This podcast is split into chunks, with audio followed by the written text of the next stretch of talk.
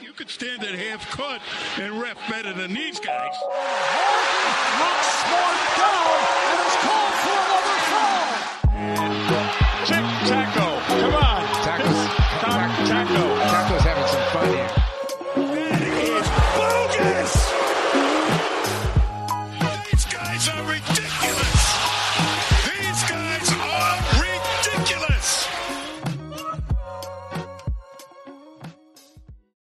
And we are back with another episode of From the Rafters. Sam and I are here recording on a Friday in the middle of a two day gap between Celtics games, which is, you know, not great for the fans, but n- nice for the Celtics dressed up. And we have guest uh, Jimmy Toscano on the podcast from CLNS Media and Celtics blog. How you doing today, Jimmy? Yeah, what's up, fellas? I'm good. You know, it's Friday. Can't complain. Uh, like you said, we got we get a a day uh, a rare Friday Friday day off of games, but uh, a big one coming up. So uh, Mhm. it's, it's a good time to be a Celtics fan. I think. Yes, sir. Big game coming up, and we can start there. I mean, Celtics versus Lakers tomorrow. The rivalry renewed, I guess, if you want to call it. Obviously, Celtics Lakers, one of the biggest rivalries in sports. I know. I know. Sam has a certain hatred towards one of the Lakers players, so uh, Not a big LeBron guy. not a big. Oh. Uh, Uh. We can get into that. yeah, I mean, are you a LeBron guy, Jimmy? Do you do you like LeBron James, or are you are you a hater like Sam? Uh, I am on the pro LeBron James Oh, uh, side. Yeah. Um, uh, but here's the thing. I I mean we. I don't know if you guys want to talk about LeBron, but No, yeah, go I ahead. can totally. No, it's I fine. can totally understand like the annoyances and like why he bothers people. Like obviously, especially like Celtics fans, like you know how LeBron has like he's been, you know, probably their I would say biggest rival as a player over the last 10 years, right? Yeah, I mean, for even, sure. You, you, you, further than 10 years. I mean, you know, since really he came into the league, Pierce and LeBron, like those battles were elite and you know it was always about getting past LeBron in the playoffs uh, if you if you wanted to get to where you wanted to go and you know LeBron versus Celtics will will be and it's cool I mean he's arguably you know him or MJ are the best uh, players in history and like he's always going to be tied to the Celtics for um you know his ups and downs of his career so that's pretty cool but when you like I'm I'm a huge proponent of like I appreciate like the greats of the game so like regardless of the sport and like like I I'm the biggest Tom Brady guy in the world, you know. Um, that's easy when you're living in New England, but Yeah. it goes further than that. Like it, it, like if you're if you're a great player, like I'll spend more of my energy appreciating you than than like hating on you. That being said, I totally can see like how LeBron James rubs people the wrong way with some of the things he says, or um, you know, the he's very like aware of his greatness, I guess you could say. So uh, I can see how that bothers people, but you know, like 20 years from now, like we're gonna look back and say, wow, like how how lucky were we to be able to watch like the prime of this guy's career, and same with guys like Kobe. And there's so many reasons to not like them when you're when you're in the heat of the heat of the game, but when you take a step back, you're like, wow, like that was really special. So I try to do that. Um, that being said, you know, if it comes down to like you know, growing up as a Celtics fan, like I wanted nothing more than LeBron James to lose. So I, you know, I, I see that for sure. But I'm trying to see it, I guess, from the whole this guy's so damn good, like just kind of like just watching in awe sometimes of what he's able to do and like winning winning in the bubble the way he did. Yeah, you, you know, with Anthony Davis helps, but it's still a crazy accomplishment. And I'll say this, maybe sneaky his biggest accomplishment is winning in Cleveland while Kyrie Irving was probably secretly trying to like take down the team. Mhm. Nobody even knew it at the time. so, uh, pretty pretty good player, I guess, to say uh, to say the least. So I'll leave it at that. But I mean, I obviously I see um, the other side of the of the coin as well. no, yeah, yeah, no, the, the, yeah. I don't have a problem or deny that he's a great player. I just I think he's a prick, and I don't like Yeah. the way he acts. And you, you touched on that, so see that I can appreciate. I just don't like when people act like he's like perfect. Like Yeah, I mean- he's so different than Brady because Brady is just like I don't know. He doesn't he doesn't do like that. if you shit. hate Brady, like you have something wrong with you. Like that that's like my state take on Brady. Like if you if you hate LeBron, I can at least see where you're coming from. But the other thing I'd say about this is LeBron, for a guy that's been in the limelight since he was, you know, sitting at the lunch table in high school, I mean, there's he's got one of the cleanest, if not the cleanest, like record that you can imagine for a guy with that much focus on him. I think you know, that to- pisses to- Sam off more than anything. No, I respect that. I don't know. I do. I mean, think about the expectations on this guy. A lot know- of people say that every time we have this conversation. It's Oh, so do funny. Okay. No, no, no. Keep but going. it- he it's just it's absolutely hilarious. fine because, like, it is true, and then I don't think we think about that enough. Well, I don't want you to hate me like uh, right when I get No. on the show, so I'll, I'll lay off a little bit. But I think that's pretty impressive that he's been able to, you know, sort of stay out of trouble, I guess, and you know, stay on the court um, the way he has over the course of his career is, I guess you could say, admirable. I mean, if if, if you know, if I'm a a parent with a kid growing up, I, I can't say LeBron James would be the worst player to, you know, sort of look up to when you consider some of the other options that are out there. So, anyways, No, yeah, it's just that's my spiel. it's it's so funny because Sam is like we couldn't be more opposite on the topic. Like I, I don't I don't give a shit about LeBron. Like I, I respect the greatness, like you said, obviously, but uh, Yeah. I mean, like he obviously beat the Celtics a lot, so y- you can't Right. love the guy for that. But Sam, it's like it's like this undying hatred. So as soon as LeBron came up and the Lakers matchup is here, it's just it's it's the perfect time to bring it Yeah. up because it's Well, he, it's so he is never- the we'll ultimate never get him Celtics villain too. Yeah, because he, yeah. he now he plays for the Lakers too. Like it, you just you can't write it better than that. Right. I mean, it, it's it's it's crazy the way all that shaped out. And I remember two years ago when the Lakers sucked, and he it was his first year on the team, and like it, he, that was that looked Oh, like was he was going. heaven. It looked like he made a huge mistake, right? For for I was in there. heaven, yeah, and I mean, even that was- said it before he signed. Like I was, you know, I wasn't doing any of this, but I was like, dude, like please sign there. You won't win anything like with this Yeah. team. I mean, and they didn't even make the playoffs. I was like, oh my Right. god, like It looked like he flow. was. Yeah, but you know, we should have known better because he had it all figured out, right? He knew he was going to get Anthony Davis over there, and he barely played that season. You know, it was like, man, what's what what is happening? And then flash forward a year year before, and there, you know, he's raising another another championship. So he had it figured out. We should have known better. But it, that was a fun that was a fun year to at least pile it on. I actually remember when they were in Boston. Um, the Lakers was, were in Boston, nightmare. Yeah, and that was like that was he had said something about like you know I don't have anything left to prove and and all this stuff.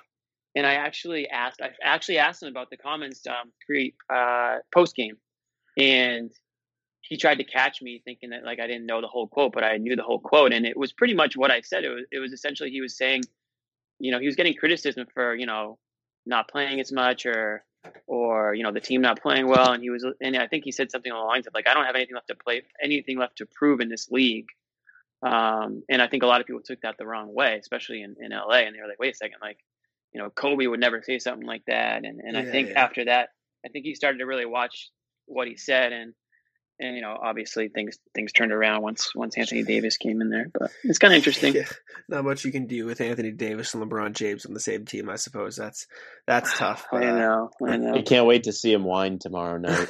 that, That, that's probably the thing that gets me the most.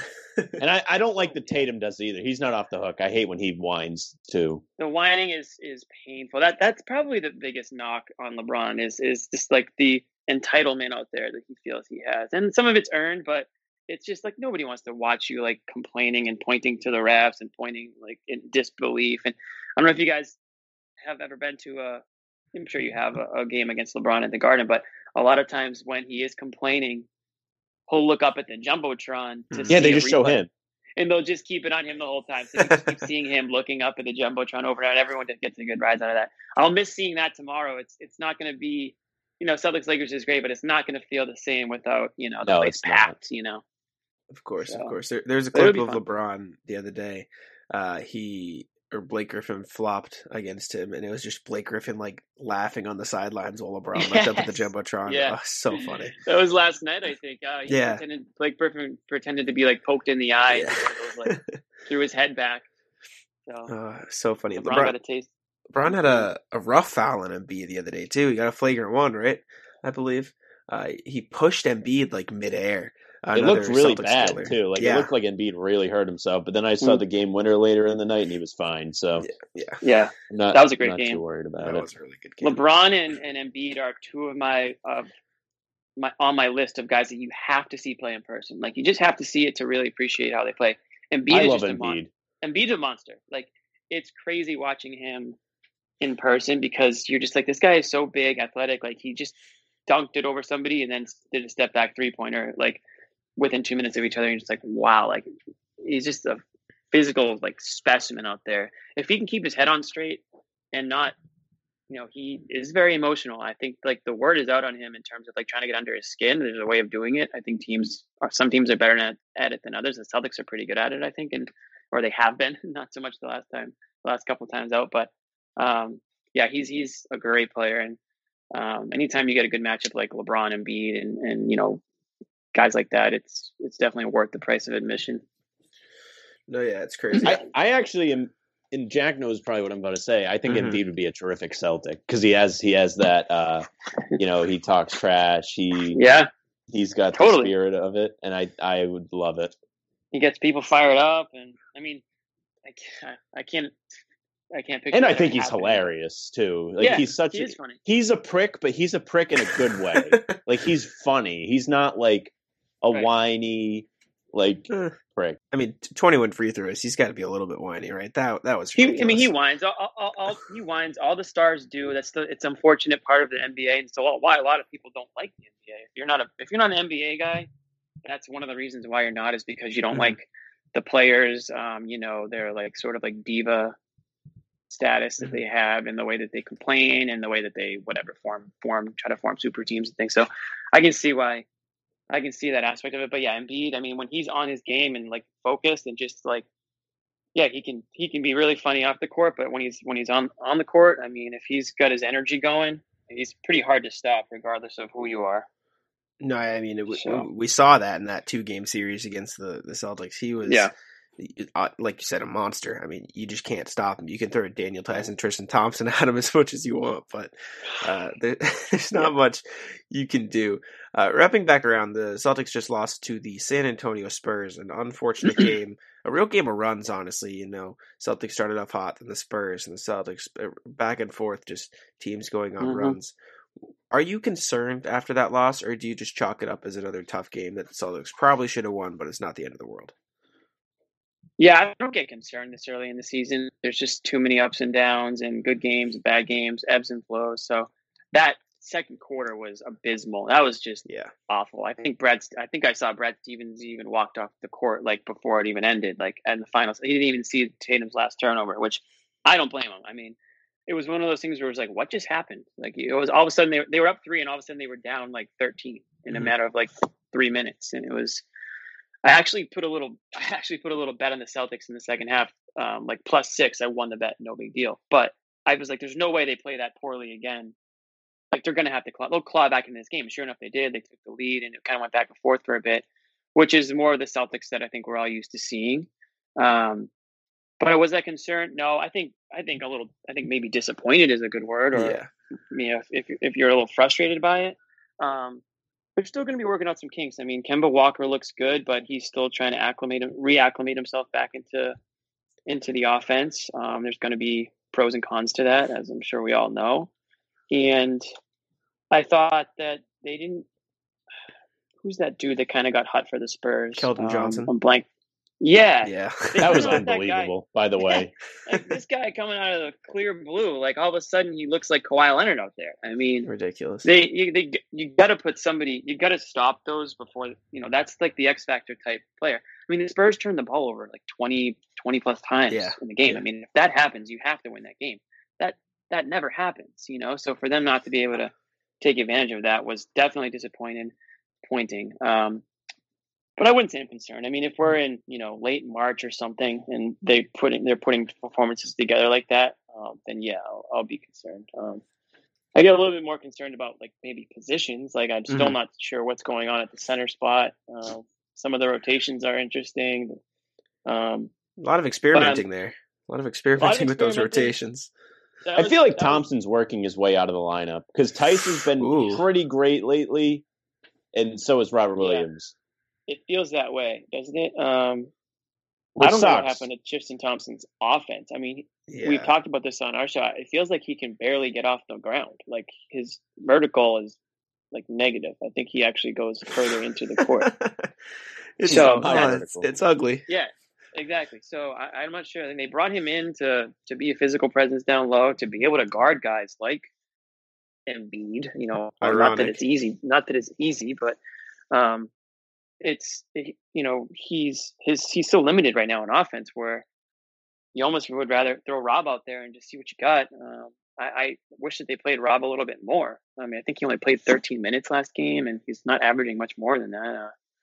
Uh, um, so for me, if like you want to see what you have in Rob, if you want to build his value up, you got to play him. And whenever he plays, I mean, sure, there's a couple instances where he'll get torched on the defensive end, but I think he's helping you more than he's certainly helping you more than he's hurting you when he's out there. So I, would like to see those minutes tick up.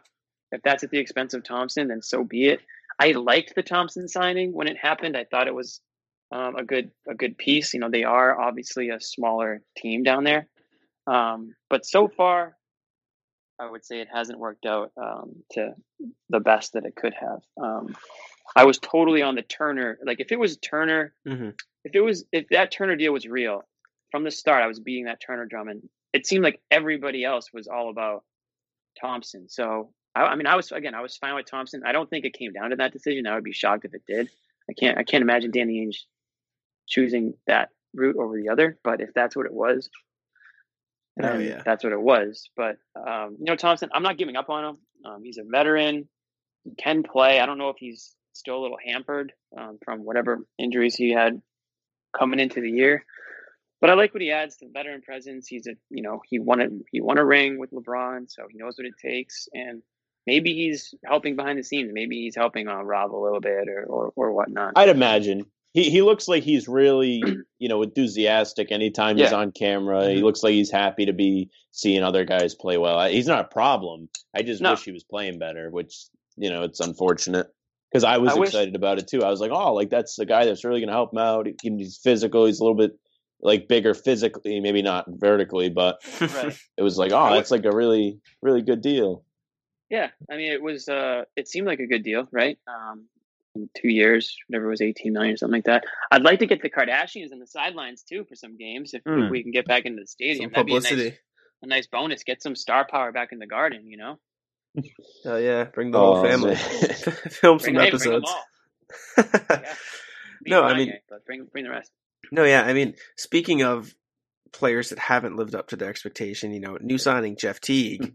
What what's going on? Like, I mean, I hate to segue like that. That ship has sailed for me. What, it's we'll like what there. what is happening? You got an explanation for that, Jimmy? Do you have any ideas? Uh, I have to. I'm very close to apologizing on on camera for for my Jeff Teague love. When that signing happened, I was pumped. I mean, it was a low cost, low risk. I mean, he looked signing. great to start. He looked fine. Oh, he looked awesome. I was like, I was like rubbing in everyone's faces. I was like, oh, I told you Teague was going to be a great signing, and now it's like, whoops, may have spoke too soon.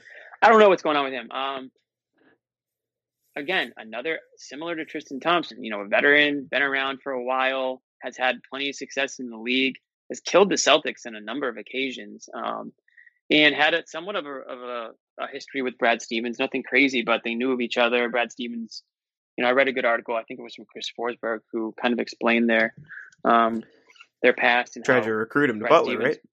Yeah, tried to recruit him there. He like he told him to basically pay attention in school and stuff like that. yeah, be better. He was like, "Stop being an idiot and uh, go to class." But um, yeah, for whatever it, it, it, comes down to the shots, right? I mean that he's yeah. not hitting his shot, and I guess he's he doesn't have any arc on his shot. Moving it's so weird.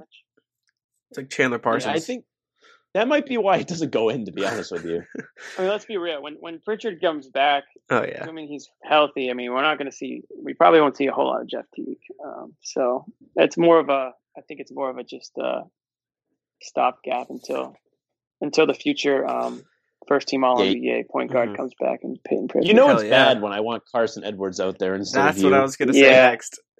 Oh, it's crazy. See, he has been good since yet. he retweeted the porn, but before that, he really did not impress me. Yeah. so what happened there? Well, I, I, saw something about that, but I he said he it. got hacked. But he he retweeted yeah. three just porn videos on Twitter. Like, just there was no way around it. They were literally just videos of porn that were re- retweeted from his account. and I mean, like Sam said, ever since he's a baller. So I don't know. Hey, maybe he just needed a little something, something to get himself going. You know. Yeah, and what what I wanted to ask about that, I actually had that on my list. What do you make of those minutes? Is he just trade bait at this point? They're building up that value, or does he have actual value for this team? Yeah, Carson Edwards. No, he's not trade bait. He, he's not a tradable asset. Um, really? At all, really. No, I mean, I can't. I mean, what, what what's his value to up to a team? Yeah, yeah. I mean, there's that, I guess. I mean, the only thing you're the only reason you're including him in the trade is if you're a couple dollars off on yeah. you know, matching some, some sort of salary. I mean, I think. Listen, I mean, they're they're using him for the same reason we're talking about. You know, Jeff Teague and every and Payton Pritchard being out and and you know things like that. I mean, he he can provide you a little spark offensively. Um, it's probably not as often as would like. I mean, certainly, I remember him at Purdue, you know, absolutely lighting it up in that tournament. Um, you don't expect to, to, see that in the NBA, obviously, but um, I think he's capable of helping out from time to time. But again, he's a end of he's an end of rotation slash out of rotation guy. There's no there's no real trade value for the for him there. And yeah, Brad's you know, Brad's not. That's I don't believe that's why Brad's playing him because he's Brad's trying to win the game. I mean, if he didn't think mm-hmm. he was capable of helping, he wouldn't be in the game. I mean, you, again, you if you're another team, you're not like, hmm, let's just take a look at this this guy. And, you know what I mean? Like, yeah. So I don't I don't really see that. I mean, when you're talking about um, you're talking about buyout options after the deadline and such. Bobby Manning on our on our podcast thinks that Jeff Teague is the first guy out. I mean, he's the guy that would be just to JS. So, um, in that sense, you know, maybe Brad wants to make sure that he's got some suitable some suitable options if, if that were to be the case. Um, no, yeah, I mean that makes sense with Pritchard and even Carson at this point. Plus, you have Kemba back. There's no real need for Teague, which is unfortunate because I mean in the preseason he looked like he was going to be the savior uh, to our three pointing woes, but uh, yeah, I mean he still shoots fine, but it's just it's yeah. Just I mean, he's you know he is again. His role is to be now, anyways, like mm-hmm. third or fourth guard off the bench. So I mean, if he can come in and give you and give you, you know, he just needs to come in and get the ball to listen. It's not rocket science. Come, go in the game and get the ball to Jaylen Brown, Jayson Tatum, Kemba. You know, you probably won't be out there with Kemba, but get the ball to the guys who can score. If you're not, if your shot's not on, there's plenty of other guys whose shots are. So just do that. You know. So no, yeah, it, it's that's my take. He, has got to just, I, in my opinion, stick to the three point line. I mean, very clearly yep. by your efficiency, you're not great shooting the ball within the arc. But, uh, anyways, the Celtics have had a, a, variety of, I would say, issues this year. They're still obviously a great basketball team, but they've had their their uh, places where they've struggled. You know, defensively have been an issue, uh, yeah. trouble with turnovers. But in my opinion, I want to know if you share the same sentiment, Sam. You too. Uh, it's got to be just not being able to close out games. Like their offense just dies. Like they just can't score in the fourth quarter. And, and actually, um, all all Celtics fans everywhere after excuse me the Raptors and Heat series last year were complaining that the Celtics were a terrible third quarter team. And I think that that thought process has transferred into this season. When in reality, I was doing some research and I wrote an article about it. Um, Celtics are one of the best third quarter teams in the NBA. Like percentage wise, they're top scoring or up there best field goal percentage, middle of the pack three point percentage, but still. And then in the fourth quarter, bottom five in scoring, bottom five in field goal percentage, bottom mm-hmm. five in three point percentage. Like it's just such a drastic drop off that what's the problem there? Like the biggest thing I found was J- uh, Jaylen Brown's playing more minutes in the third, like by three minutes, which is a lot for a quarter. But what is that problem there? Is it a mentality thing? What do you think about that? Talking about the fourth quarter now. Yeah, like why Celtics yeah. just can't close so, out games. Yeah, so that that happened in the playoffs last year, right? Remember they would go so cold down the stretch of games, especially um, I remember in that Heat series. There was nobody. It seemed like it, and again, I don't know if this is if this is a player issue or a coaching issue, but it seems like there's no go-to guy down the stretch that I'm not going to say they don't want the ball, but that expects the ball and expects to be the one that's taking over. There's no takeover guy. And that can be a good thing or a bad thing because in the NBA, you need more than one guy, anyways. I mean, I haven't watched a ton of the Nets since they got Harden, but, um, you know, having three absolute studs down the stretch can be a good thing and a bad thing. You know, it's still only one ball, but at the same time, you've got plenty of options in order to score. Um, but I think it's a mentality thing. Um, these guys are still kind of young. Um, obviously, Tatum is is young, and Brown's not. You know, he's pretty young too, twenty four.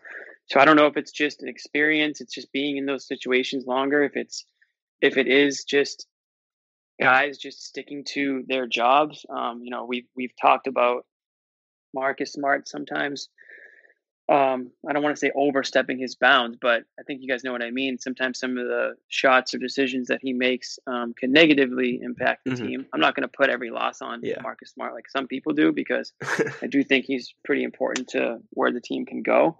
But there are certain certainly games where he's shooting more than you'd like him like him to, or he's I guess I should say missing more than you'd like him to.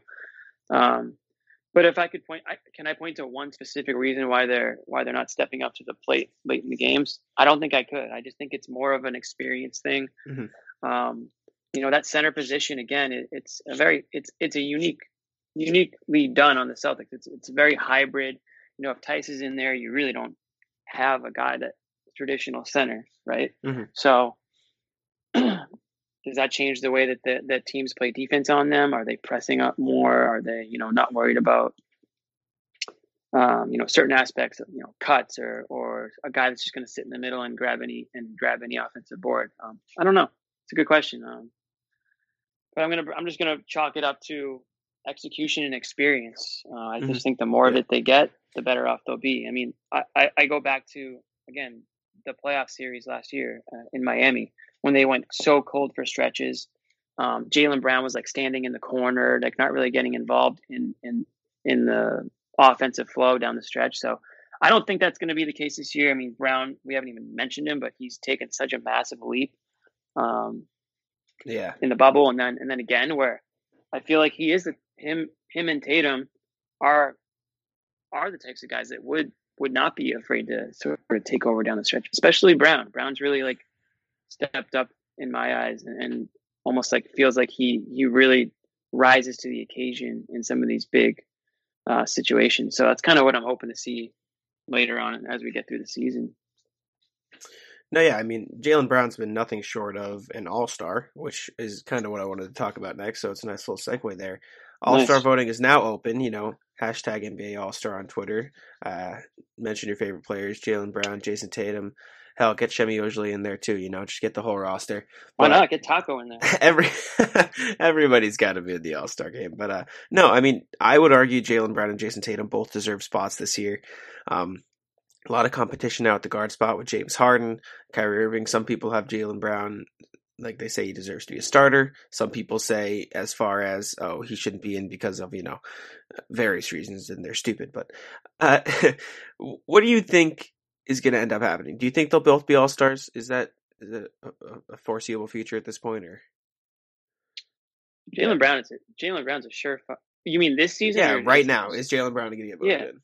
Jaylen Brown to me deserves an All Star nod more than Jayson Tatum does. I agree. I mean, don't don't forget Tatum just missed what two weeks? Yeah, two plus weeks. Uh, the way Jaylen Brown's been playing, um, if, if if I could only get one of them in, I'm voting for Jaylen Brown. That is to say that I don't think Tatum's good enough to make the All Star team, but um, I'd have to really look at look around the rest of the Eastern Conference and see which other guys have, um, you know, are comparable and and you know stats, games played, and everything. But maybe it's just me. But I mean, Jayson Tatum, I have no I have no concerns about Jayson Tatum, but yeah. he hasn't like really wowed me. No, yeah, I agree. You know, there's been a few games where he has, but on I'm not like, oh, there's Jayson Tatum, Surefire All Star this year. You know what I mean? No, yeah, I mean, the, it's the funny you mention that because what is he at? Twenty six points per game or yeah. something like that. I know. Yeah. I feel bad saying maybe that's a good thing. Maybe it's just like, oh yeah, Jayson Tatum, he's going to get you 26 a game now. But like, it, it, reminds me of when Isaiah was really like on fire, and he had that streak where he was scoring like 20 points every night for like I don't know, like 70 games or however yeah. long he did it, and like. Yeah. We just kind of took it for granted, like, oh yeah, like he got twenty points, big deal. Like twenty points is like hard to do. It's, yeah. it's not easy. Oh, right. Wild. And again, like if Jayson Tatum's named to the All Star game, I, am certainly not going to be shocked. But for me, it's like Jaylen Brown's an Jaylen Brown's an easy one for me this year. I mean, where where where oh, his career takes where his career takes him, I I couldn't say. I mean, I never felt that Jay, that Jaylen Brown was going to be a surefire All Star every year, so I'm not going to just go say that now. But the way he's played this year, the way he stepped up, and I know they haven't you know won all the games, but he's certainly given them a shot in majority, if not all of them. Um, and the way he's, like I said, the way he's played, I think anyone who's watching the team, he's playing like mm-hmm. close to a top 10 player this year. No, like, yeah. Closer to, closer to 10, obviously, but like the fact that he's, you know, in that, in that area, um, he's an easy all-star choice for me. Tatum, again, if, if he played, if he played, you know, if he didn't get COVID, it's not his fault. But if he didn't get it, I'm sure that he's putting up good numbers and having good games, and he's probably making a good case for himself as an All Star player too. So, is there still time for him too? Yeah, absolutely. But if I'm going one or the other right now, it's Jaylen Brown. Yeah, I got to I got to agree. I mean, more points, uh, arguably the most consistent Celtics since the beginning of last season. I think there was no yeah. for oh, definitely. Brown to be in the All Star game over Tatum last year, even. But I mean, on the scale of national attention, that's just Tatum. It's always going to be Tatum, and I think Brown's fine with that. Honestly, I like it better that way. You know, let him fade into the background and just put up what is he averaging 27, 28 points right now, something ridiculous. So yeah, perfectly fine. I think his me. his star is is elevating. Like he's becoming more and more talked about. I think, um, you know, with all the um the crazy stretch of time between the season halting and the bubble, like he really stepped up. I thought like off the court. So I think mm-hmm. he not I don't think he did it for this reason, but I think his his like he only you know, publicity, to be recognized. yeah, right, no. right, right. so I think his star kind of went up there a little bit, and he's sort of just like I don't I don't know if that if the two are connected, but he's really kind of grown up, I guess you could say, on yeah. the court since um since that stretch of time where they weren't playing. So yeah, I mean, and again, I mean Tatum when you look at when you look at like his his size and like his just raw talent, I mean, like you can, the world is kind of his oyster, right? I mean, it, as long as he keeps his head on straight, I, I, I have no concerns about him.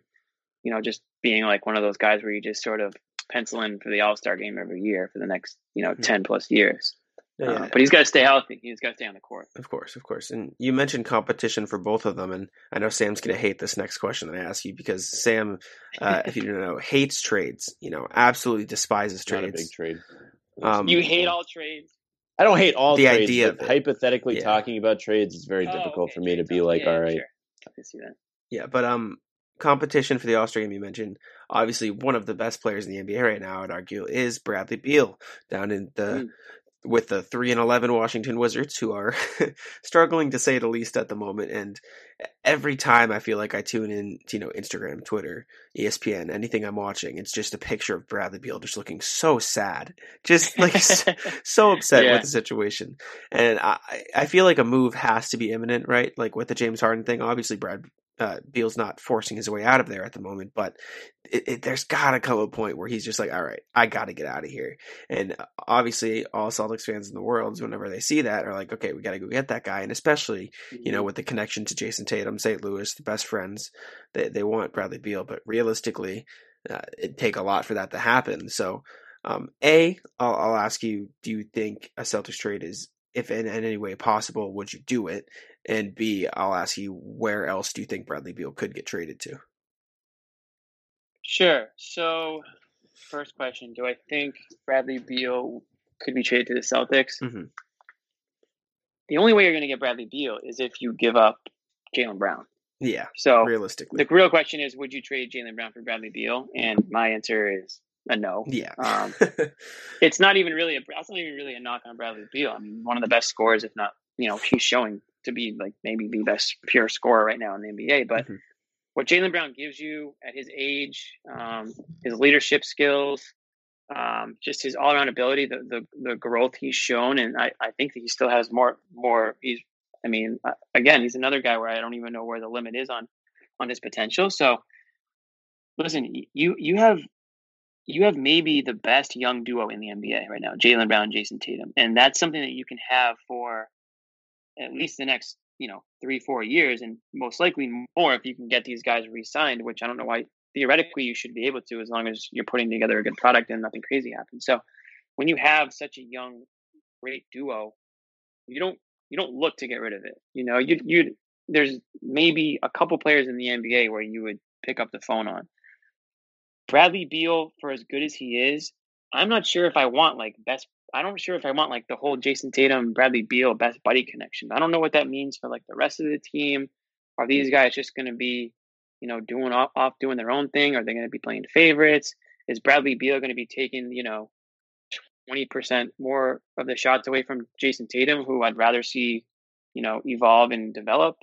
So it's a cool thought. It's it's fun to, fun to think about those two playing together, but I don't know if it's possible. Um, I really don't, and I, I don't know. If, I certainly wouldn't I don't believe Danny Ainge would consider that trade if Jaylen Brown's involved, and mm-hmm. I certainly want wouldn't. I mean, if you can figure out a way to get rid of Kemba Walker and yeah, you know, I mean, Marcus Smart or whatever, maybe. But I can't imagine why the Wizards would ever even want those players. I mean, if they're getting rid of Beal, they want they want you know young studs, they want draft picks, they want something like you know similar to what the Nets just did. Um, what sorry, what the Rockets just did yeah, to get rid of Harden. So again, it goes back to tradable assets. If you're the Celtics, you don't have many. I mean, you just mentioned Carsen Edwards earlier, like not a tradable asset. The only tradable assets they have are guys that are well, they really don't have that many tradable assets. They have assets, but you don't want to trade them. Yeah, so yeah. like like Jayson Jayson Tatum and Jaylen Brown are amazing assets, but you're not going to trade them. Um, you know, Marcus Smart, I think, is a tradable asset, but again, he's the type of player that maybe a, t- a team that's trying to win it goes after. You know, a rebuilding mm-hmm. teams. I don't know why they would be looking to trade for Marcus Smart. Rob Williams, Payton Pritchard, those guys have certainly have the ability to become tradable assets, but they never played Rob Williams. So what really what's his value? I mean, you're not going to get a star player for Rob Williams. Yeah. You're not going to get anything for Payton Pritchard um, at this point. That doesn't to say someday you couldn't. But then it gets to the point where it's okay. Wait a second. Do I want to trade them if they become good? If Rob Williams all of a sudden becomes really good, do you want to trade him? So that's sort of the I guess the back and forth where you have to play um, when you t- when you start talking, and that's probably why some people hate trade talk so much because there's so many what ifs to them. Um, I, you know, if, if I'm looking if I'm looking around the league and I see teams that could need a scorer like that, man, yeah, that's tough. When you when you bring in a guy like Beal, like he pretty much changes like your offense. entire team. Yeah, I mean the Spurs. I don't know the Spurs. I mean, we just played a team like the Spurs. And, yeah, know, are, are they looking for instant offense? Um, the one sneaky idea I had was Indiana. I feel like that'd be interesting. So I, I looked at Indy. Man, I love Indy. I loved Indy I before the season started. I loved him with Oladipo. I still like them without Oladipo. I mean, obviously with LeVert, that LeVert crazy situation. I mean, scary. so scary. It's scary. I mean, it's it's it's it's awesome that they found it, but yeah. it's hard to say that they're you know better off right now after that trade. No, um, yeah, of course. Until he comes back or whatnot, but I still like Indy. I think they're a hard nosed team. Um, Miles Turner's doing his thing. I mean, they're doing everything without Warren right now too. I mean, when Warren comes yeah. back, that'll be a nice nice addition back. So um, that I mean, Indy's not a bad a bad landing spot, but again, are you you're, you're going to have to give up a good? Are you going to you're not going to give up some bonus? I mean, I mean? So like the thought I had was maybe you throw in. I think it worked out like Miles Turner, Jeremy Lamb, Aaron Holiday, and then a bunch of firsts. And uh, I mean, that's two young yeah. assets for Washington. I, I don't know. I, I was just sure. no, thinking. possible. I mean, yeah. I mean, if it gets to the point where where Washington has to make a trade, then they technically won't be able, in a position no, of yeah. too much power. If all of a sudden feels like I want out, it happens a lot in the NBA. I mean, if he's like I want out of here, they don't have, you know, tons of power to you know get what they want. I mean, maybe the Knicks. How about the Knicks out of nowhere? You know, yeah, I mean, they've got to not? offer, but Beal in New York would be going from one situation to the same thing. yeah, yeah, oh yeah. It would, it would be awful. It would end awful for for everybody involved, but it would still be funny to watch at least. Oh, it'd be hilarious. I did um, see. Yeah, I mean, some of these fans would be over the moon. Yeah, and exactly. they'd still lose. They still wouldn't so probably funny. even make the playoffs. I mean, or, Orlando's I, a team that is like they're never going to be good enough as constructed. But did, and then, then, did they even have the yeah, Jazz? Have, maybe, but they're good right now. The Jazz are good right now. So the Jazz are good. I mean, they don't want to change. I mean, Denver. If you want to take a risk, go all offense yeah. in Denver. I don't know. I mean, you got Murray there the Joker. I mean, sorry, you got um Porter, Jokic, yeah, yeah Jokic. I mean, yeah. you got assets. Depends on what you yeah, want to move. But, but I mean, J- Joker's going nowhere. I no, of course. Yeah, I mean that's the thing. It's like it's tough. It's tough when players of that caliber become available because it's so hard to match the value without, you know, demolishing your team. You know. So, or your draft stock I mean, like the Nets did for years and years and years. but I mean, what was that? I said, or your draft stock like the Nets exactly, have for yeah. years. I mean, if you're the Nets, like I mean, you, you took a massive, massive gamble with with Harden, and I mean, you sold out. Um, we'll see what happens, I guess. If, though, if they win championship, it was worth it. But if they don't, you're going to have the same exact situation that you just had when when they traded with the Celtics. You know, mm. they depleted themselves, and that was kind of that. See, Didn't we'll work out, obviously. I don't know. It, it's shall. weird. They, I mean, I saw something. It's like they didn't have control of a first round pick, or they had control of one first round pick uh, mm-hmm. from 2013 to 20, 27, and that first round pick was Jarrett Allen, who they also traded. They dumped, so, yeah. It's wild. I mean, they, had, they so the thing about the Nets and like why I thought the Nets were gonna be so good this year is just their depth. I mean, they had two. yeah, they got rid two, of it. They had yeah between Dinwiddie and LeVert, they had like two six men of the year candidates. Uh-huh. Obviously, Dinwiddie went down, but going into the year, I mean, I thought they were stacked. I mean, they were Durant, Kyrie, yeah, and then I yeah, should have I mean, started it, Jarrett Allen over DeAndre Jordan. That was wild to me. I don't get that. That was wild, and I I thought that was something that would have just happened over time. But obviously, yeah. the entire makeup of the team changed, and Kyrie Irving do, being Kyrie Irving, I think I don't know if that spooked him a little bit. I don't know if they were Probably. like, listen, like Kate, yeah, like Katie's not going to sit around while you know with this roster if if Kyrie Irving's not showing up to work. So maybe that played a part in it. I mean, I know Durant obviously signed off on on what happened. They wouldn't have made this deal without making sure he was cool with it. So they're just going to ride it out now. I mean, it, I'll be honest. I mean, when when Kyrie Irving's playing his game, he's unreal. He's so good. I mean, that was the frustrating part of him in Boston is that you just dealt with so much BS where you're just like, dude, can you just just play basketball and be you? Like, like just imagine if he did that here. Imagine if he just yeah, like stopped showing up. How mad people would have been. Oh, that here. I mean, yeah. basically, he did stop showing up. Yeah, in the playoffs, intents and purposes. Yeah. yeah. it's ridiculous. And then, you know, injuries and whatnot. I mean, and now a quick word from our sponsor. That uh, that's oh, we don't need to. We don't need to go. Yeah, that's a whole other rabbit hole. oh man, but uh, I mean, yeah. The the last thing I kind of wanted to bring up before um Sam does his uh, uh, Celtics. What do you call them? Celtics fan questions at the end of every episode. So yeah. we'll we'll run through those. But for, before we do that, uh, I want to wrap back around to what we started talking about at the beginning. Uh, Celtics take on the Lakers tomorrow. Uh, obviously, LeBron, AD, a revamped uh, bench unit. Are they mm-hmm. starting Schroeder and Harrell? But yeah, I mean they they revamped their whole roster. They're looking really really good this year. They just lost to Philly, but um, still obviously the reigning champ. So what's the key to taking on the Lakers? The Celtics played them really well last year, but it's a whole new beast this year. So what what's the key to to winning? Sure, I mean the, it's a loaded question, but well, I mean the the obvious answer is you know they're going to go as far as LeBron and AD and AD take them. Yeah, obviously. Um, but I'll tell you what, they're they're better this year than last year. I know they're not in the first oh. place this year or anything, but but Schroeder's Schroeder's was like the most like under. I thought I thought it was the most like underrated, under talked about signing of the mm-hmm. entire offseason. When he signed with the Lakers, I was like, holy shit, like that is a legit piece that they just got on their team. Like they lost Rondo and like they just like replaced him with Schroeder. Like that's unbelievable. That's like a younger Rondo as far as I'm concerned. So I think it's it's the other. It, Schroeder's a huge one um, to me. You know, when when he's affecting the game, moving the ball around, whipping it around, and, and and you know doing his thing on offense. I think a lot of times that's the difference. I mean, LeBron and AD are going to do do them. There's really no stopping them. You can only sort of try to slow them down a little bit. Um, I don't know what they're going to do about Davis. I really don't. Um, and this this is an uh, a reoccurring issue every time the Celtics play a team with a, a very talented big man you know, we we sit here asking the same questions. I mean, yeah. these are the teams that they they're going to need to get by too. So you've got mm-hmm. Embiid in Philly, you've got Bam in Miami, you've got Davis in LA. Like, how do you expect? I mean, now you can go. You look at Indy now too with, you know, Sabonis, Sabonis yeah. and Turner. Like, I mean, these are the teams that you need to beat to get to where you want to go, and you still don't really have. You're plugging in, you're plugging and playing every game. Like you, we're still talking. We're, like it's a problem when we're when we're like looking to see who's starting.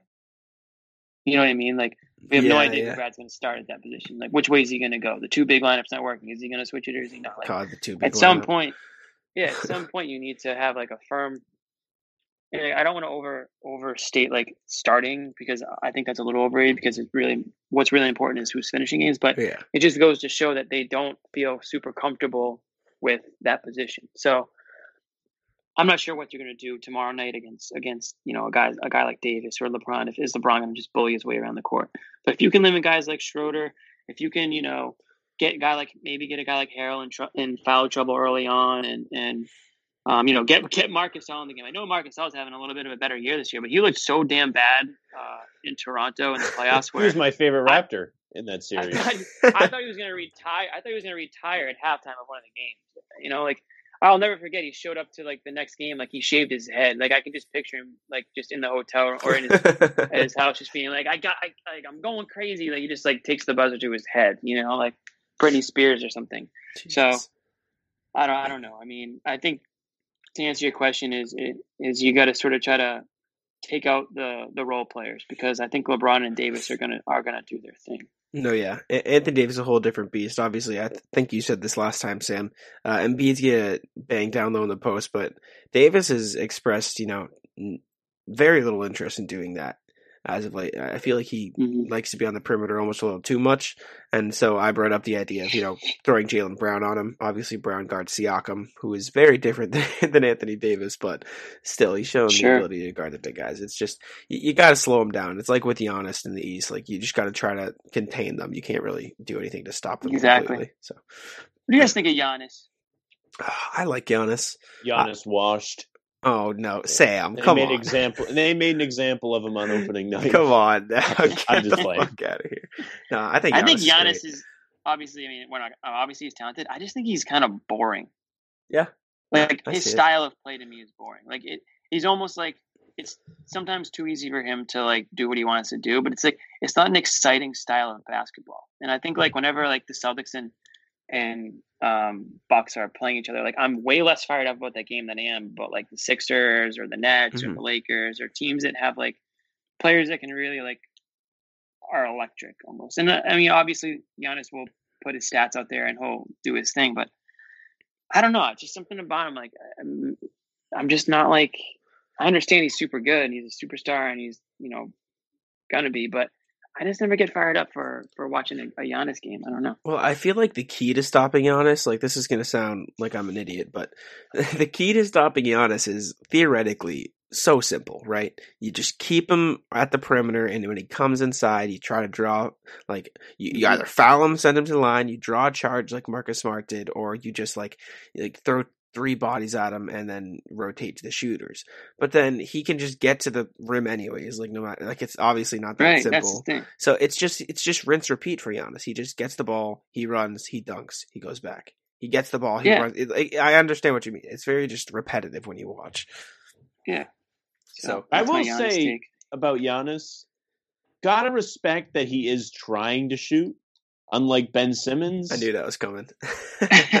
no, I mean seriously. No, I mean, like yeah, I yeah. see clips of Giannis airballing all the time, and I'm like, yeah, that kind of sucks, but like at least he's doing it. You mm-hmm. know, at least right. he's trying. Man, because you there are times where he will hit a three, and it's like, dude, what the hell? Like, like, why God is he damn. making a three against the Celtics? I know, I know what you're saying, and like, I, I can't figure out, I can't figure out Simmons, man. He just needs to stop caring. I think about like that right there, like you just said, like Giannis will still do it.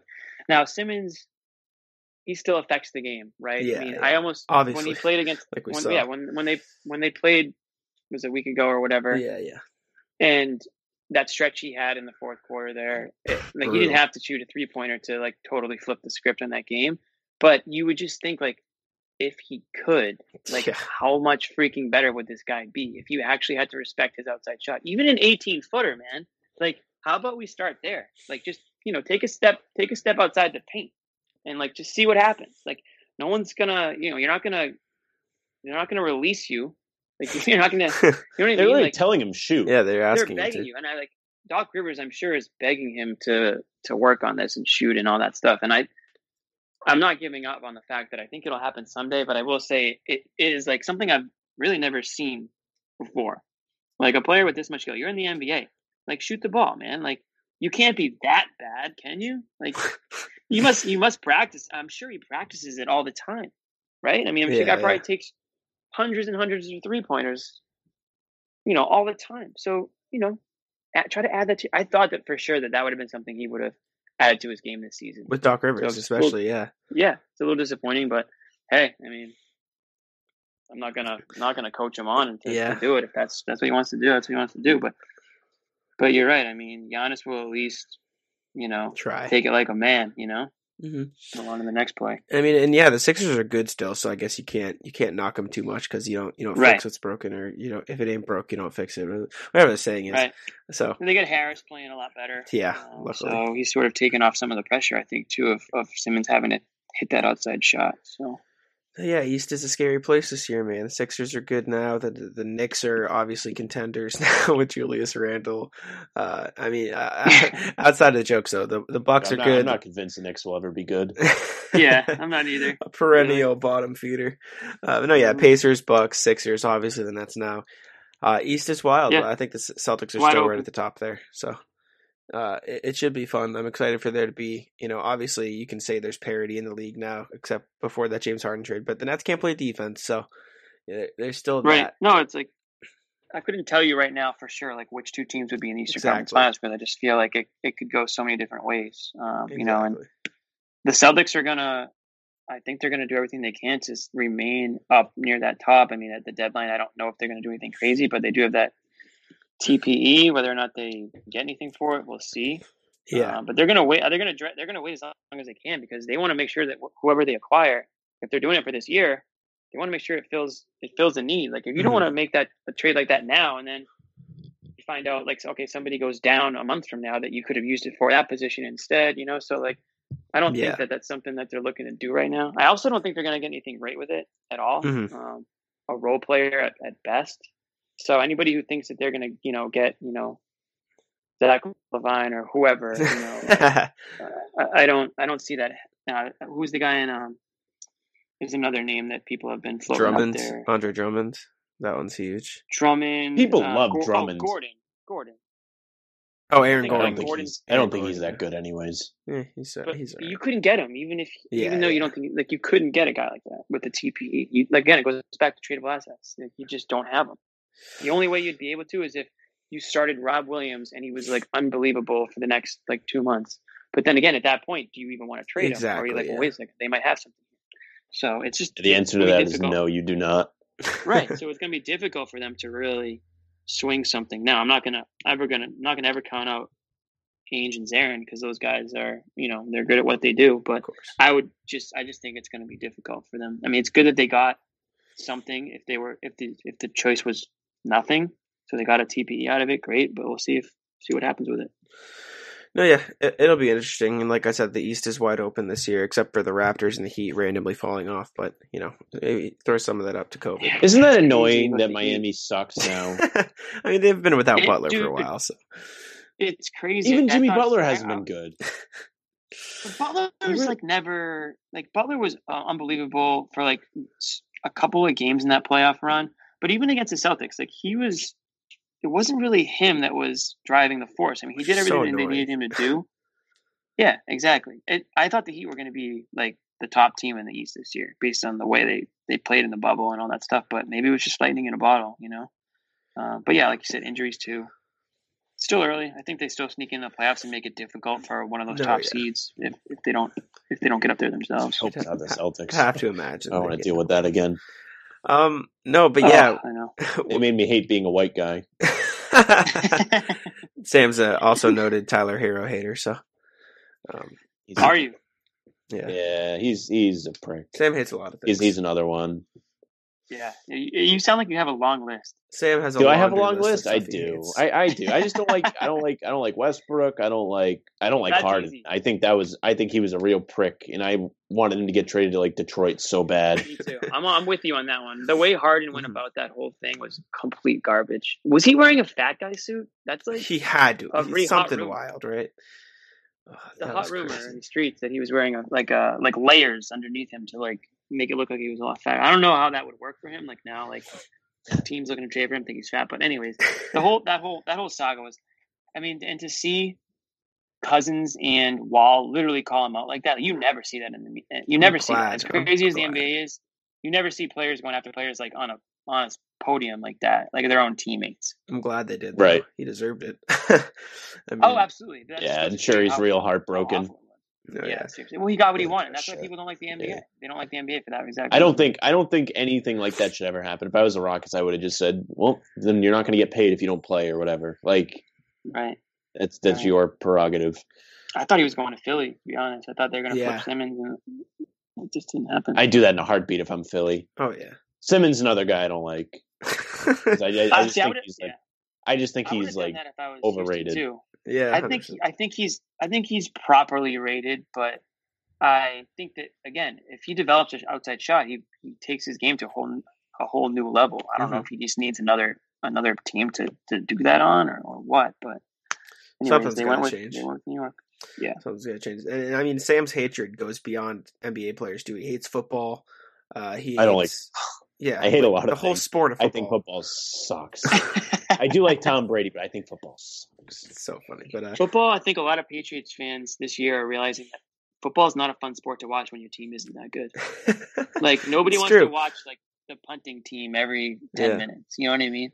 It can be very frustrating if you have a team that can't score, can't move the ball, can't convert on 3rd mm-hmm. down. Like at least in basketball, like you know, there's something going on every time. Yeah, there's something going on. You get some some good, you know, there's, there's some talent there. I mean, you have to be really really bad for for, for to to go yeah. south. I mean, like the but... Knicks. So I, I, can't imagine being a Knicks fan. That would suck. Which is wild. They're still the most valuable franchise. But anyways, with that, you know what? I, I, I blame I blame players almost as much as I blame, blame yeah, the Knicks. Like yeah. like what what happened to the days where people were like athletes wanted that limelight, wanted that pressure. Like if you're if you're Kevin Durant, why are you trying to go to Brooklyn over New York? Assuming like yeah. both, like all things being equal. I'm happy he did because the Knicks people were really pissing me off all year. Oh, we're getting this guy, we're getting Zion, we're getting Kyrie and Katie, and they got none of them. Like, they get fucked. But like, dude, have you ever been to MSG? Like, that is the best place to play. And whenever I talk to players, that's where they say is the is the coolest. I don't know why. This is play. something I always talk about. Why do people like it so much? I don't get it. There's no.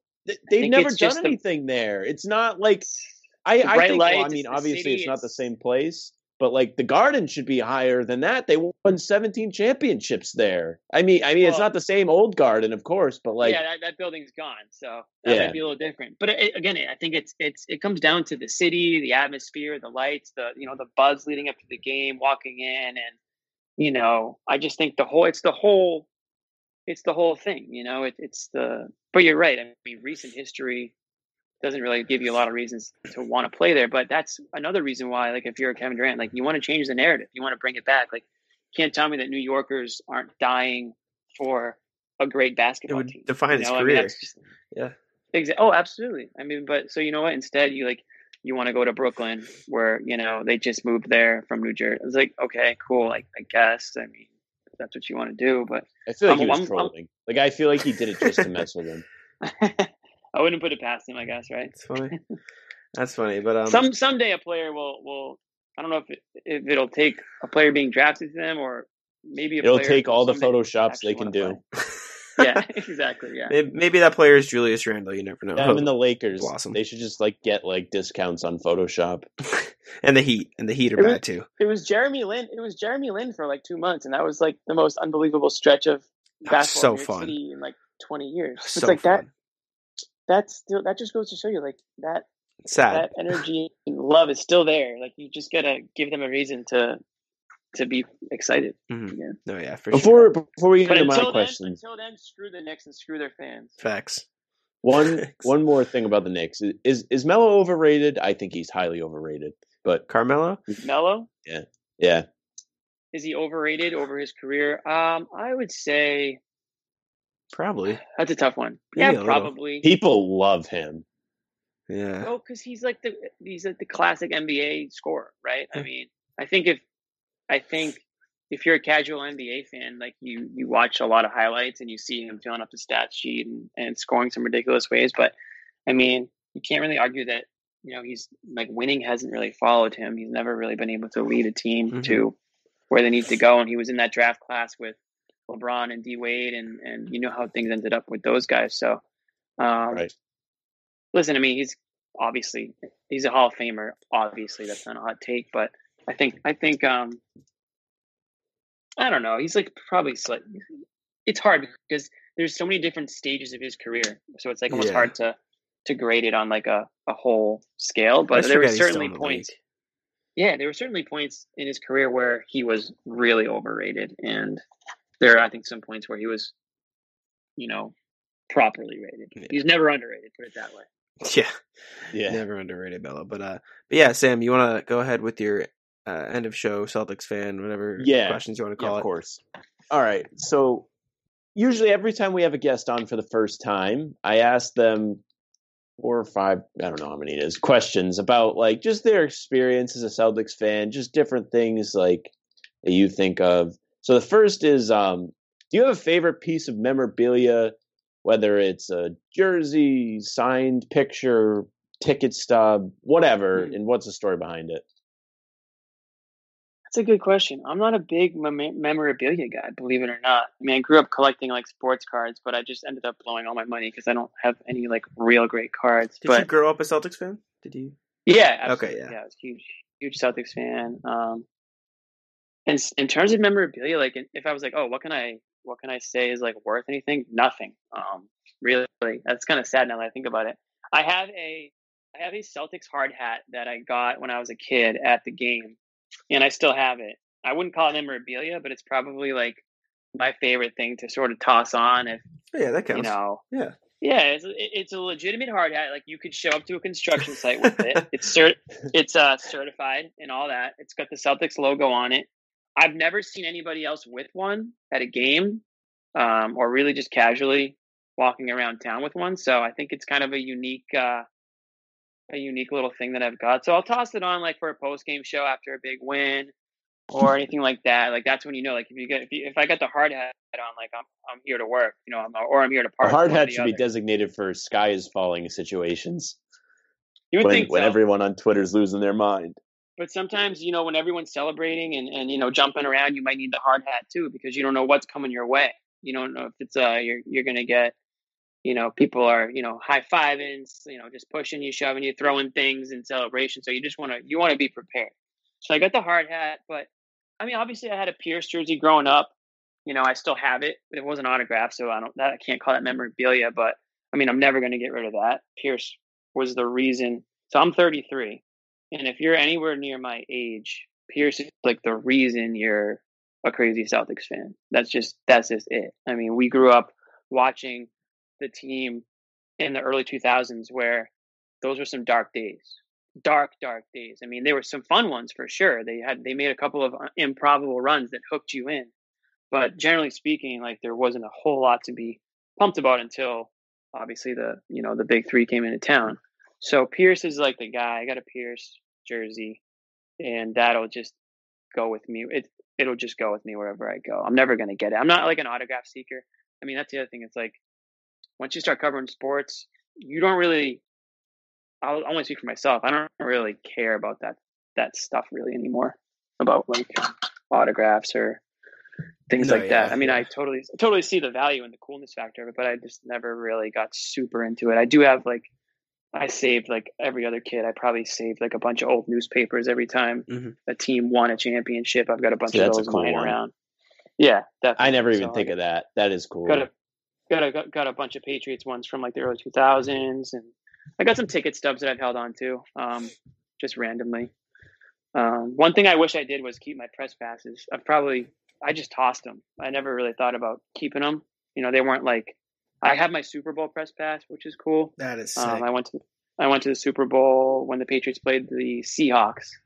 Wow. That was an unbelievable. That was like the peak of my. That was like I can't imagine ever going to a better live sporting event than that. But I did keep that one because it was like had my picture on it and it was like laminated and all that stuff. But a lot of the press passes we get are, or I get, are um, like the single game ones. So they're just like my name's written on a piece of like cardboard, and I'm just like, well, what am I going to do? What am I going to do with this? You know what I mean? So a lot of those I just tossed. But there's a few that I'd like, well, that was a good game. I'd like to have that. But mm-hmm. oh well, what can you do? Yeah, it's pretty cool. Long answer for basically to say I don't have any cool. hey, that's fine. We love long answers but uh, it's a good segue. Uh, so we're talking about press passes. Uh, anybody you've interviewed or anything like that that you've been starstruck or you know like wow like I'm really talking to this guy or or anybody that was just really great Celtic non-Celtic doesn't matter. Yeah. So sticking with the NBA, I guess to start. Um, so the first one that comes to mind is Kobe Bryant, and it's not just because he he died. Like when I've covered the team for for a long kind of a long time now. I guess it's been like eight or nine years in. So I've pretty much talked to every basketball player that's come through. Not necessarily a one-on-one interview, but I've at least been there. I did a lot of when I was at NBC. I, I was asked to do a lot of the visitor locker room, so I got a chance to talk to a lot of players. So Kobe Bryant was the one that sticks out because he could just like he, he could just kind of command a room, and so you would you'd show up and depending on how the game would go would kind of determine how good the interview would go. But there was a few you know this, the lakers won a, a, good amount of times over the years in boston playoffs or not. And uh, there was one game back in 2012 we were talking about Linsanity earlier and i was working for this newspaper called the metro in boston which no longer um, exists. And um, i was freelancing so i got a call from the celtics saying that the new york post wanted an article on kobe bryant's Kobe Bryant's take on Jeremy Lin because after the Lakers were playing in Boston, they were flying to New York for um, for their game the following night. It was either I think it was a Saturday night game. So the whole game, I'm like, I'll be honest, guys. I was I was hoping the Lakers won this game, and it was a Celtics Lakers game. But I was at that point, I'm worried about like work, and I want to make sure that I can get a good article. so I know that if the Lakers lose this game, I'm not going to get a good a good article, or you know, Kobe Bryant's not going to want to talk about the next the Knicks. He's going to want to talk about the loss. So the Nick, uh, Lakers ended up winning in overtime. So sigh of relief. I go into the locker room. I'm standing there for a while, and there's a good amount of people there. And we finally get to talking about. We brought. We, I think it was either me or somebody brought up. You know what's going. You know, hey, have you have you seen what's going on in New York or with with Jeremy Lin? And he, whether or not he was, you know, just being Kobe or not, he was he acted completely clueless to what Jeremy Lin had been doing. He's like, I don't know who Jeremy. I literally don't know anything about what you guys are talking about. Like, I have no clue what Jeremy Lin is doing or anything like that. And it was just kind of funny because I don't know if it was him just not wanting to give that sort of credit before they came into town, or if he was seriously just so locked into his game, the Lakers, and not worried about it like the rest of the league, where he really didn't have any clue what was going on. But um, I ended up writing a really good story on that because the New York Post just ran with the fact that you know Kobe Bryant doesn't give a shit about Jeremy Lin as they come into town, you know, Saturday night, and it ended up being it ended up being Jeremy Lin went absolutely bonkers that game against LA, and I and I and they the Knicks won that game, and Lin went off, and I think Kobe played okay, but Lin totally like dominated that game, and I think that was like almost the peak of Linsanity, or or it was yeah, it was like yeah. the jump off. It was crazy. It was like all over. It was an ESPN game, and and it was crazy. So that was a cool interaction that I had with Kobe. I ended up asking him a couple follow ups.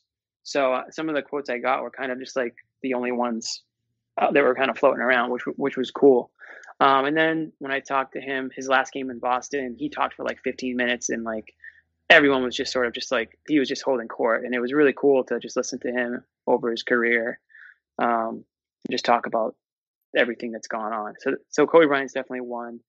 Dirk Nowitzki was one that I, I he was a really nice, just generally good dude, smart guy, great talker. Um, but I don't want to say I was starstruck. I was just he, was just like mm-hmm. really like cool guys to to be around. Joakim Noah was sneaky like one of my favorite guys to interview. Really? Believe it or not, one of the one of the most hated opponents in in recent Celtics history. I loved Joakim Noah. I always said that if Joakim Noah was on the Celtics, he would be like one of the biggest fan favorites of like all time, just because the way he plays, his intensity. Like he's a dick, obviously. But if he's on your team, being all those things, like you love that. You know, yeah, yeah. that's like like the Draymond Green kind of factor, yeah, right? So I love talking to him because he he hated the Celtics. He hated KG, but it was like a respect hate. It wasn't like he mm-hmm. didn't wish any like ill will on. I mean, them, there's that there's really, famous quote where he like asked him something in the game, and KG just goes, "Shut the fuck up" or something. Yeah, yeah, yeah. I think I think Noah probably came into the league thinking KG was going to be this like cool dude, and then found out very quickly that KG doesn't give a shit about him. so that stuck with him. But he was a cool guy to talk to. Um, um, otherwise, let's see. I covered the Bruins for a while, but nobody starstruck there. Um, I ended up sitting. I was so in hockey, you sit on the top floor, the ninth floor, and you hmm. look over. That's like called the halo. And a lot of times, um, when a player doesn't dress, the players will sit up there and watch the game. So I ended up sitting next to a couple of players over the years up there. And Jason Spezza, um, he was on the Senators mm. at the time. He was the man. Like we talked for like most of the game and just shooting the shit, nothing crazy. But uh, again, he's just like I think like hockey players are like the most like down to earth athletes out of all the ones that I've you know covered over the mm-hmm. years. They're just more, and and and same goes with some football players. People forget like there's so many football players to a team. You only really hear about or recognize the stars. So a lot of football players live pretty ordinary lives. Like they can sort of do whatever they want, and they don't have to worry about being noticed or you know being in the news for anything. Yeah, and a lot of that goes for ho- hockey players too. So those guys are all really down to earth and, and cool. Um, as much as I'm a huge Brady guy, I never had a you know a close interaction with him. You know, his interviews were always on the podium and or you know with you know 10 rows back of people so mm-hmm. um, he, he probably would be the closest athlete that i would you know quote unquote look up to um, everyone else to me it's funny when you when you cover in sports like you just realize that these are these guys are for the most part regular people. There's always going to be an exception for the mega mega mega superstars but mm-hmm. they have the same issues we have. They have the same family things going on. They have the same interests off the court. A lot of them are thinking about life after basketball and trying yeah. to figure out like we forget like these guys like they're my age like 33 and we talk about them like they like they're the oldest people in the world but like they have a whole life ahead of them. They got to figure out what the hell they're going to do with it you know? So it's funny having those conversations. When it comes to the celtics ray allen was always the easiest guy to talk to i think every reporter will say that he could just he would always hold court like pregame players don't do that anymore i mean you're lucky to even get like a hello out of, out of some of these guys But Ray Allen used to just sit down in front of his locker, and you know, a couple of us would go over and just just chat. Um, sometimes it would be a story that we were working on, or sometimes it would just be you know what was going on in the world or whatever. You know, so he was really a cool guy to sort of get to know. Um, you learned a lot about his what he was like outside of just basketball. Um, scariest moment I had was um, like question wise was um, I think it was probably it was early in my career, and it was it was um like when the big three used to go up to the podium and just all talk at the same time. And there was one game where I forget the details, but they they blew like an awful second half lead to a very very bad team. It may have been the Nets or it may have been it was a very very bad team, and they just they lost the game. They played like crap. And Kevin Garnett said something after the game, and my follow up was, was do you guys feel like you gave a good effort? Do you guys feel like you you played hard tonight or played hard enough? And he just looked at me he and he just goes, "Yeah." And and then he stared at me for the rest of the press conference. Like like I knew he was staring at me and I was just looking down like writing fake notes in my in my journal for the next like 4 minutes. Every time I would like Jesus. peek up, I I could see like in my peripherals that he was just staring me down. So that was like I, and the people like the reporters next to me knew it like everyone in the room knew it so like as soon as the as soon as the press conference ended everyone was like holy shit dude like that, that was crazy and uh, I, used to, I, used to, get made I used to get made fun of for that a uh, good amount and then you know once in a while like in the visitor locker room you say the wrong thing. I said the wrong thing once to like Andray Blatche, and like he got pissed. So it happens but you know you just move on. What can you do? Did you but, ever make amends with KG I think over the years he probably realized that I was just, you know, I just, I, you know, I didn't mean any harm by it, but I never was like, hey, sorry, because honestly, it was a fair question. They barely showed up in that second half, so it was fair to question their effort. I probably shouldn't have been the one to do it, so that was probably where I went wrong. I was the hotshot young kid who was like, "Oh, I'm going to question their effort tonight," like thinking that's going to like do anything for me. so obviously, I, I learned the hard way that a question like that, let somebody else ask it that maybe's been around longer and can word it differently. Mm-hmm. Um, but over the years, I mean, yeah, I think he was the one thing about KG. He, he didn't really he didn't really care to make friends with with any of the reporters, and that's yeah. fine. Like you don't have to be, but Ray Allen was a little different, I guess, in that sense, where he was just whether you want to say it was fake or not is another thing, but he was a lot more, you know, receptive to yeah, yeah. casual conversation and stuff. So whatever works for them. But, yeah. Yeah, um, baseball. I, played, I, I did baseball too, and Ortiz was the man. He was borderline starstruck. I was borderline starstruck. I guess the first time so I. Cool. He seems so cool. Yeah, because because I didn't cover Red Sox until I wasn't like I was covering them at the same time I was covering the Celtics. It took a few years later, so I remember cheering for like Ortiz when I was, you know, obviously the 04, 04 World Series and everything. So I was I was younger, so seeing him and like sort of asking like a couple of questions, and I had I ended up having a couple good stories with him. He was so cool. Like I I couldn't tell you anything negative about him personally. I'm not saying that there isn't, but I've yeah. never run into any issues. So he was probably the coolest guy that that um that I had gotten to sort of cover uh, in baseball. That's pretty much that. All right, you gave us a nice uh, trip around the the four yeah, sports, which is great. Get them all out there. That's wild. that's so that's sick. So um, the next one is: Do you have a favorite uh, Celtics memory besides a championship? Uh, what's your favorite moment? Some people will say the Marcus double charges. Some will say Isaiah scoring 52, 53 in the mm-hmm. playoffs. Things like that. Or it could be a particular game. That's a good question. My favorites. Did you say favorite Celtics moment? Yes. Yeah. yeah. So I could break it up.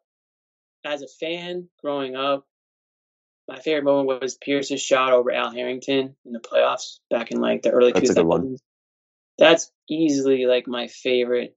I think that's my favorite shot of all of all time. And that's more of a personal like I was just at that age. I was at that point in my fandom. Like I hated Al Harrington. I loved Pierce and like just like the jawing back and forth and him just like sticking that shot, like preposterous shot, and like the fact that he made it is unreal. Great call by Mike by Mike Gorman too. It's probably my favorite moment. Um, as a like reporter, my favorite Celtics moment. Um, it's one of the Isaiah games, probably the game after he he he played where he lost his sister. That was just such a special um, such a special moment um, to cover that game and to. I, I, thought Isaiah Thomas was like one of the nicest dudes. I, I, haven't mentioned him yet, but he's not a guy that you feel starstruck around because he's so like down to earth and cool and like he's just and you know obviously like his he's not a big dude, so you're not like whoa like this is an NBA player, you know. So, um, but that was a cool moment. I think I think a lot of people fell in love with Isaiah Thomas after that game. Not I'm not saying reporters, but a lot of fans like really fell in love with him.